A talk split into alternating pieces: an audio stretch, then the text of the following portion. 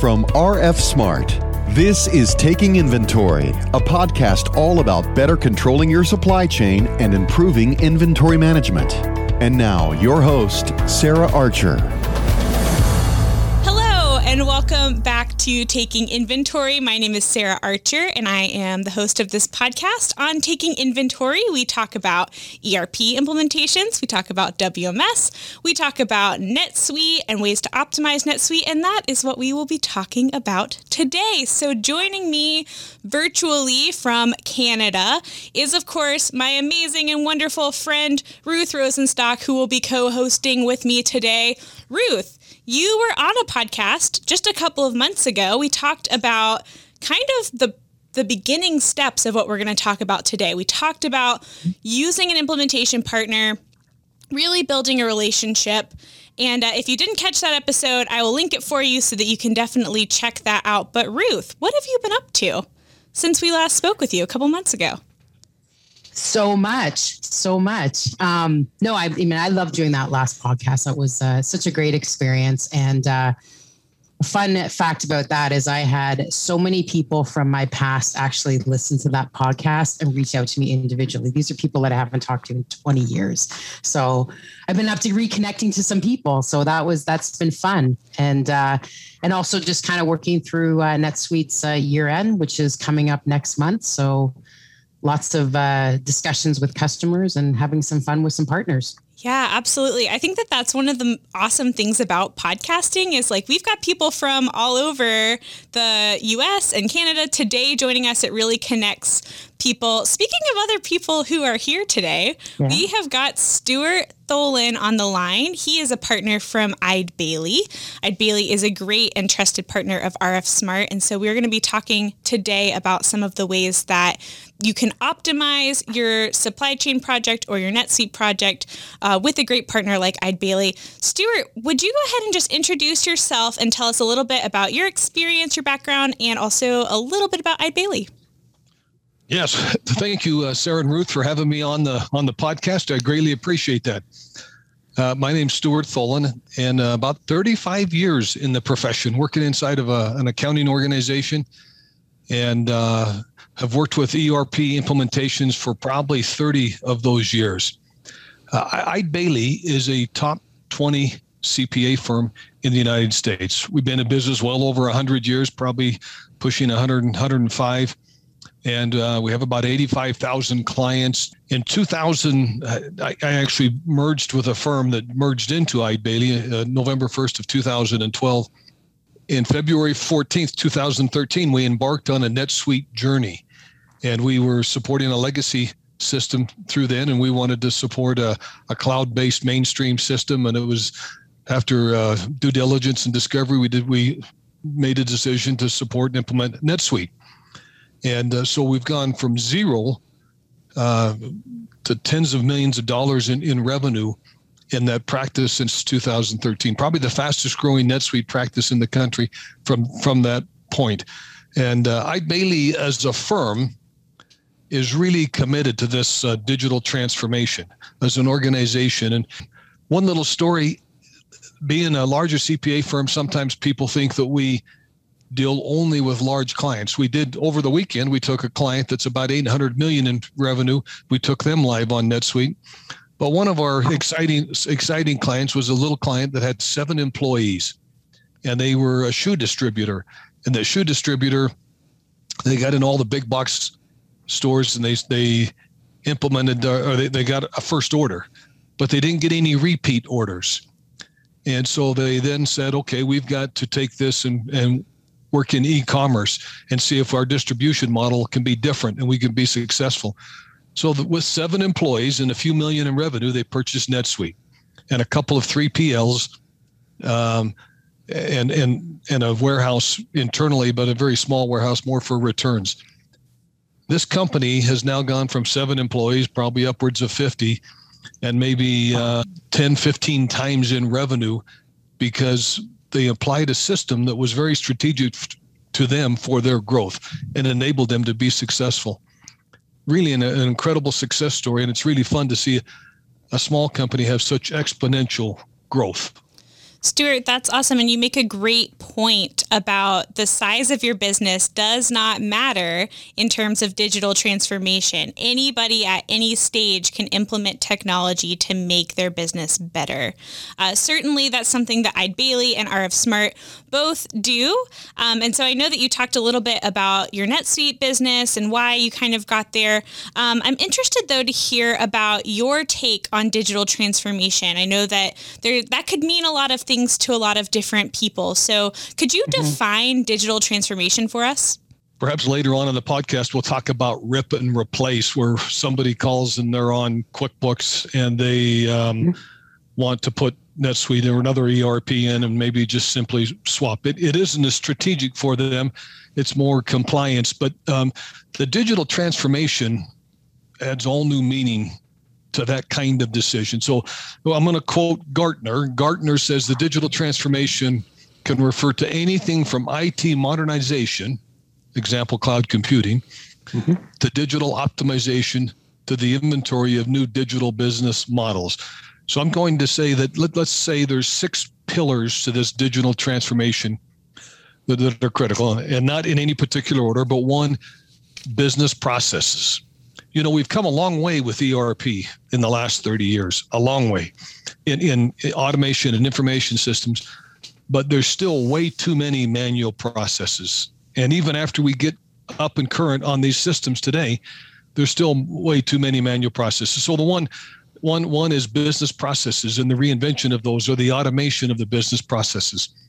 Two, a customer experience. You look at how you interact on your phone, you look at how you interact with your healthcare providers, you look at how you interact with your banking, with all things. The customer experience is, is different today. And the digital economy presents a new business opportunity for, for all of us.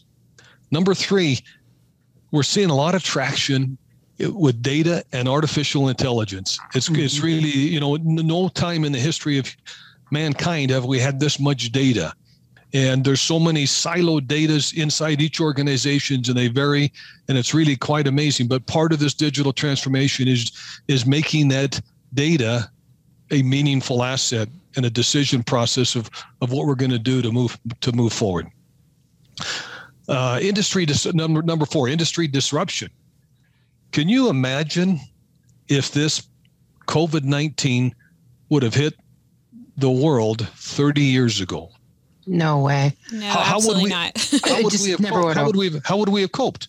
I mean, right mm-hmm. now I'm working. Many of us, probably three of us, are in our homes doing this, and we've been there for a year. But could you imagine? So, uh, the fourth item is in, um, industry disruption, and the disruption comes in. So the digital digital transformation deals with that disruption. Number five, security.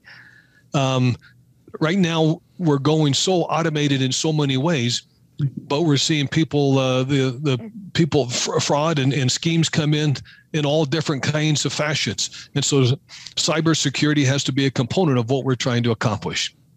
And then sixth communication communication internally. We, we, many of us use teams or other types of tools. We use uh, collaboration with our clients with uh, online tools and, and things of that nature. But those are the six six elements perhaps. You know you brought up a lot of really interesting points there stuart. One of the things mm-hmm. that i think is is of course very valid is customer experience. That is something that is super important to netsuite customers. Ruth i was thinking about uh, we had a customer on the podcast sometime last year, Pet Shop Bowl, they talked about how they were using reporting within NetSuite in order mm-hmm. to improve their customer experience.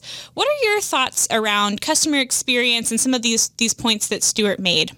Customer experience is really important. And it's we talked actually a little bit about that too even on the last podcast too when it came you know to implementation and kind of that experience level. But um, you know I, I, think customer experience is is so important. So when you when you look at um, how companies had to change over you know this last year and, and really kind of turn on a dime you know a lot of things kind of came to light with that when we when we look at customer experience. Um, you know making sure that we can serve our customers making sure we've got inventory.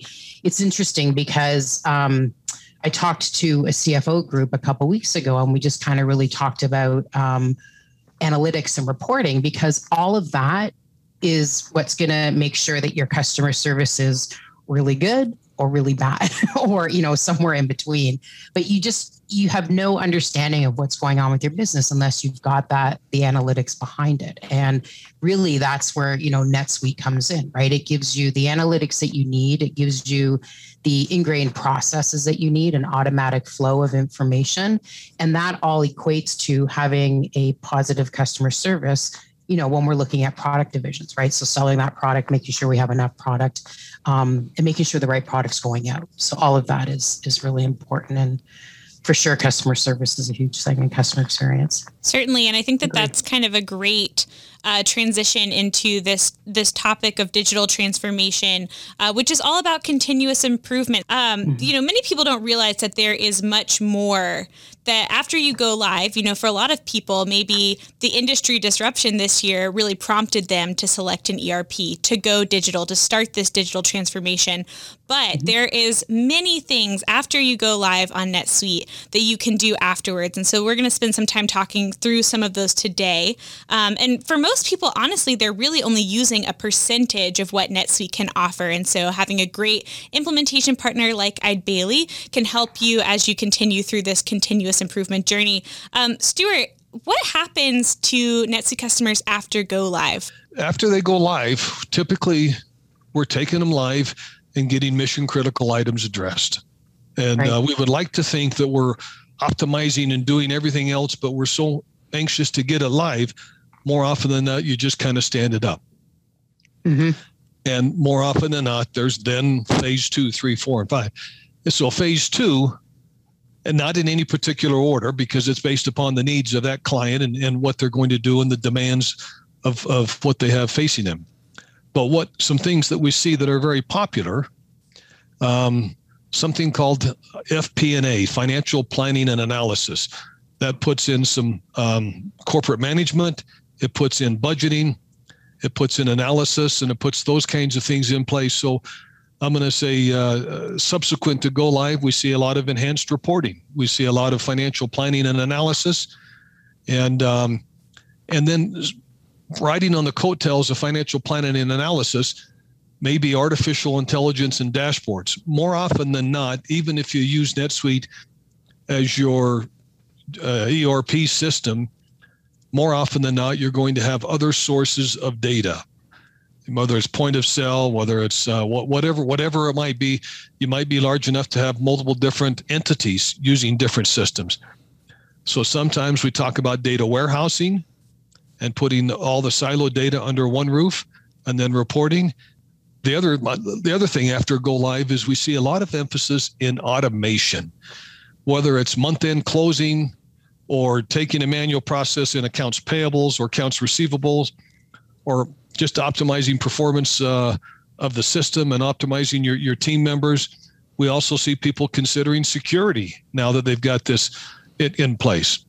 And then, of course, integrations to other things like uh, maybe websites or uh, um, other other secondary systems.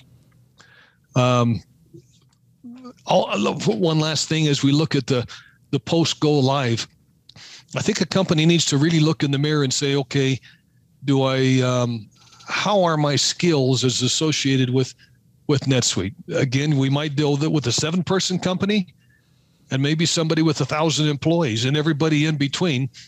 But if you don't have the resources to really manage NetSuite or to to utilize it fully, you may consider you may consider a managed service where you buy 20 hours, 10 hours, 15 hours a month and have somebody help coach you through and help get the reports and help do things that you would otherwise uh, struggle with doing. So, a good skills assessment internally of where you're at is really beneficial. How do you at Eide Bailly and Ruth feel free to jump in because I know that we often at RF Smart work with customers in this optimization phase, but how do you work with customers in this optimization phase?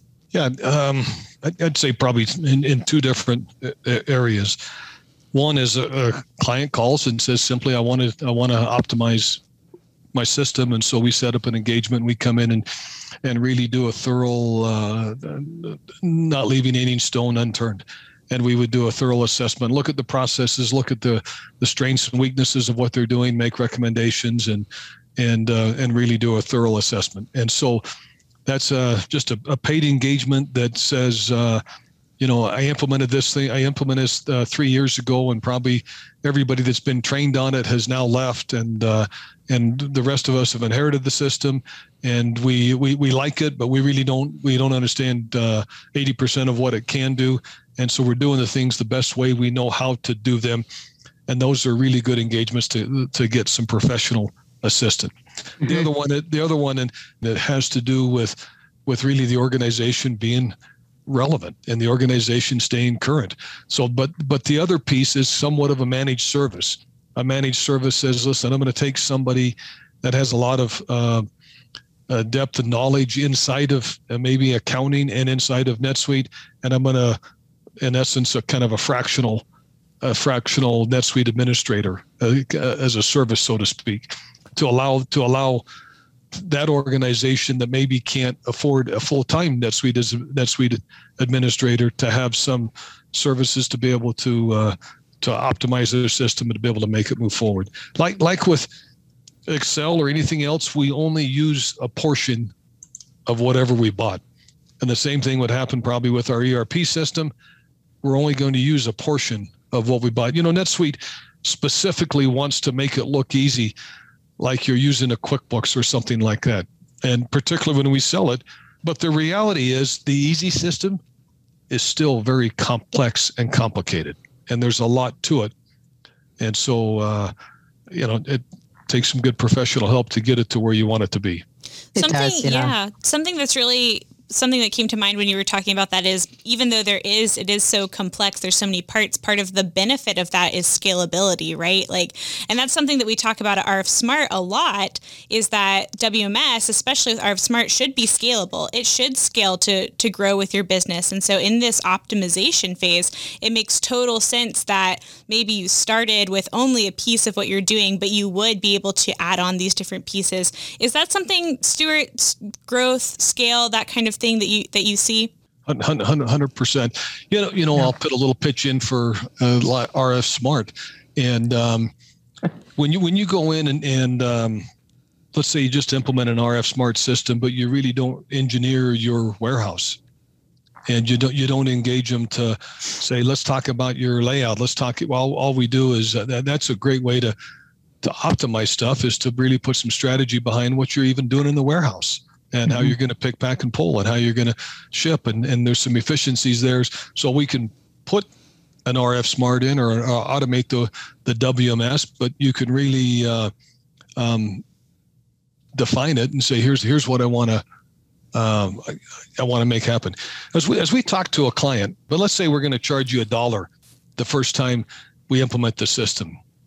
If we said we're going to charge you a dollar, we really ought to say you need to pay 30 cents next year and next year and next year because otherwise if we if we if we simply implement that system and it becomes an instance or a transaction as opposed to a process we've defeated the the digital transformation journey. We haven't done we we've lost. And if if we let a year go or 2 years then we haven't taken advantage of uh, of technology what's relevant. I have a, a, a large sports uh, team that I work with, very successful professional team, and uh, and I said to the CFO, you know, you paid us three thousand dollars last year, and he said, "Yep, that's wonderful. I love that. I love small bills." And I said, you know, the the bad part about that is we left you behind one year in technology. Mm. And he said, What do you mean? So, well, if we didn't service your needs, tell me how you've changed in your technology solution for your organization during the last 12 months. So there needs to be an ongoing investment for that organization, whether it's external or internal, for that organization to stay relevant and current. And yeah. um, and that's really important to be competitive you have to be relevant and, and, and current. Um, a little sidebar Eide Bailly's committed to growth. And we're committed to growth because if we don't grow, we become less relevant. We want to stay in the top 25 as a top 25 CPA firm. So we have to grow at about 15% year over year to maintain our competitive and relevancy in the marketplace. And so businesses businesses need to look at it and say, what do I need to do to make maintain my relevance and competitiveness, and what kind of investment do I need to make along with that? You make a really good point because one of the questions I used to ask a lot, I still ask it, is, you know, where do you want your business to be tomorrow, right, versus today? And they'll we've got a whole business plan around this. This is what we want to do here, here, and here, and this is what's going to make us competitive. But on sometimes they leave out technology and technology is a key component of any business growing like you like you said so when you when you gave that example of only spending you know $3000 that's they're not investing in their organization appropriately and, and their business growth and their business plan so it uh, it makes a lot of sense it's interesting very interesting point well and think about too how often just uh, we as consumers update our devices, right? Like we update yeah. our cell phones, we update our computers because they get slow. We need to do security updates. There's all sorts of reasons why we would update our technology. You have to continue to do that in your business as well. Yeah. Mm-hmm. Agree. Education and a continual commitment to education and learning is who we are in this industry. And if you're not learning, you miss the boat. Whether you're a client using the system, whether you've been in business 35 years, or whether it's your first day on the job, you should be continually learning because the world is dynamic and we're not doing the same thing today that we even did a year ago, let alone five years ago. And so I, I think uh, an organization needs to look in the mirror and say, how is my education? What am I doing am I doing? Am I attending industry events? Am I a trend? Am I, uh, uh you know, in CPAs we have continuing education, which probably is a different topic and not as successful as most CPAs would like to see it. But what am I doing in a commitment to learn, to evolve, to maintain competitive competitiveness? And how does education play a role in that? Even this topic of digital transformation. Are we are we educated enough to be inside our own organizations versed in it? And so I, I think there's a, a really important principle to say I'm committed to education, training, and, and, and learning. And you can bring in RF Smart and have RF Smart do some training or RIDE or anybody that you associate with and have them train your organization on better reporting, better analytics, and uh, um, all that's all that's important with it. Yeah, right. education is so important. And at RF Smart, I mean, that's the reason we do this podcast, right? Is continuing education for our customers. We also do monthly webinars to make sure they're up to date on on what is going on with their software those things are so important don't skip them right like this is a big part of your investment is continuing that education what are some of the automation trends that we're seeing with netsuite customers what are some of the things that we're seeing in supply chain uh, as as something for us to wrap up on today I think, I mean, when we look at sort of supply chain, I mean, the automation of, of just the ability of, of, of taking away, you know, manual steps, process, in some cases, um, you know, touching a product or touching, you know, a transaction too many times because we want to make that as smooth as possible. So whether that's automation around, you know, your basic kind of when we look at, uh, you know, warehouse management, or you know, maybe that's that's more automation around how we look at what's happening in in supply chain from automating what's happening when we order product to on the water to in the warehouse to how we're touching it in the warehouse. There's so many different elements to that but i mean that's that's what i see a lot of right now or see a lot of the supply trends moving into that just because we need to manage that so much now especially imports right? Because we've experienced we're it's still a little bit broken right? So we're i mean that's still something that we continue to kind of work on. Stuart, I don't know if you've got anything else to add in there around. Yeah, that. yeah, and I'd, I'd, say I'm going to two two points. One, um, part of this automation is really some integration of of disparate systems. So let's say we mm-hmm. have an e-commerce where we're taking orders, and now we want to make sure that that's automatically reflected in our inventory and our sales orders, and we're we're able to transact. But um, almost and um, using a broad brush, almost everybody has integration into third-party systems of some sort, and yes. um, and so that automation, sometimes manual, sometimes is very simplistic, and sometimes it's very timely and very effective. And and and really, there's a lot of third-party tools that help do some of that, but that's a real a real source of making your inventory and making your make, making your organization behave better is by getting these systems uh, integrated. And then I think as they're now integrated, now you can decide what it is you want to measure and report on. And I think every organization should know what's important to that organization, what their metrics are, and how they've done on them today. And uh, and they're different. As a professional service organization, we're what we measure is completely different than what a supply chain client would measure. And so I right. think know, knowing what to measure and how to uh, and how to, to present that visualization is another good way for automation. Absolutely. Well, Ruth, Stuart, this was a great conversation today. I love this topic of digital transformation. I think that there one of the beauty, the beauty, right, of NetSuite is that there is so much that you can continue to improve on. Uh, it will grow with you and the same thing for RF Smart. There are so many things that we can do to continue to help you improve your processes. Um, for those of you who are listening, thanks for tuning in. Remember that you can subscribe on any of the platforms that you like to listen to, Spotify, Apple Music, all those places. You can also subscribe at rfsmart.com slash podcast. There you'll find extra resources like some of the podcasts that we talked about today, some great blogs. We have a great blog about scalable WMS. We have a great blog about setting up your NetSuite warehouse. So if you are moving to a new warehouse or if you are just revamping your facility, great resources available for you there. Ruth, Stuart, thank you so much for being a part of this. A big thank you to our partners, Eide Bailly. And uh, thanks, guys. We'll see you again soon. Thank you very much. Thanks, Sarah.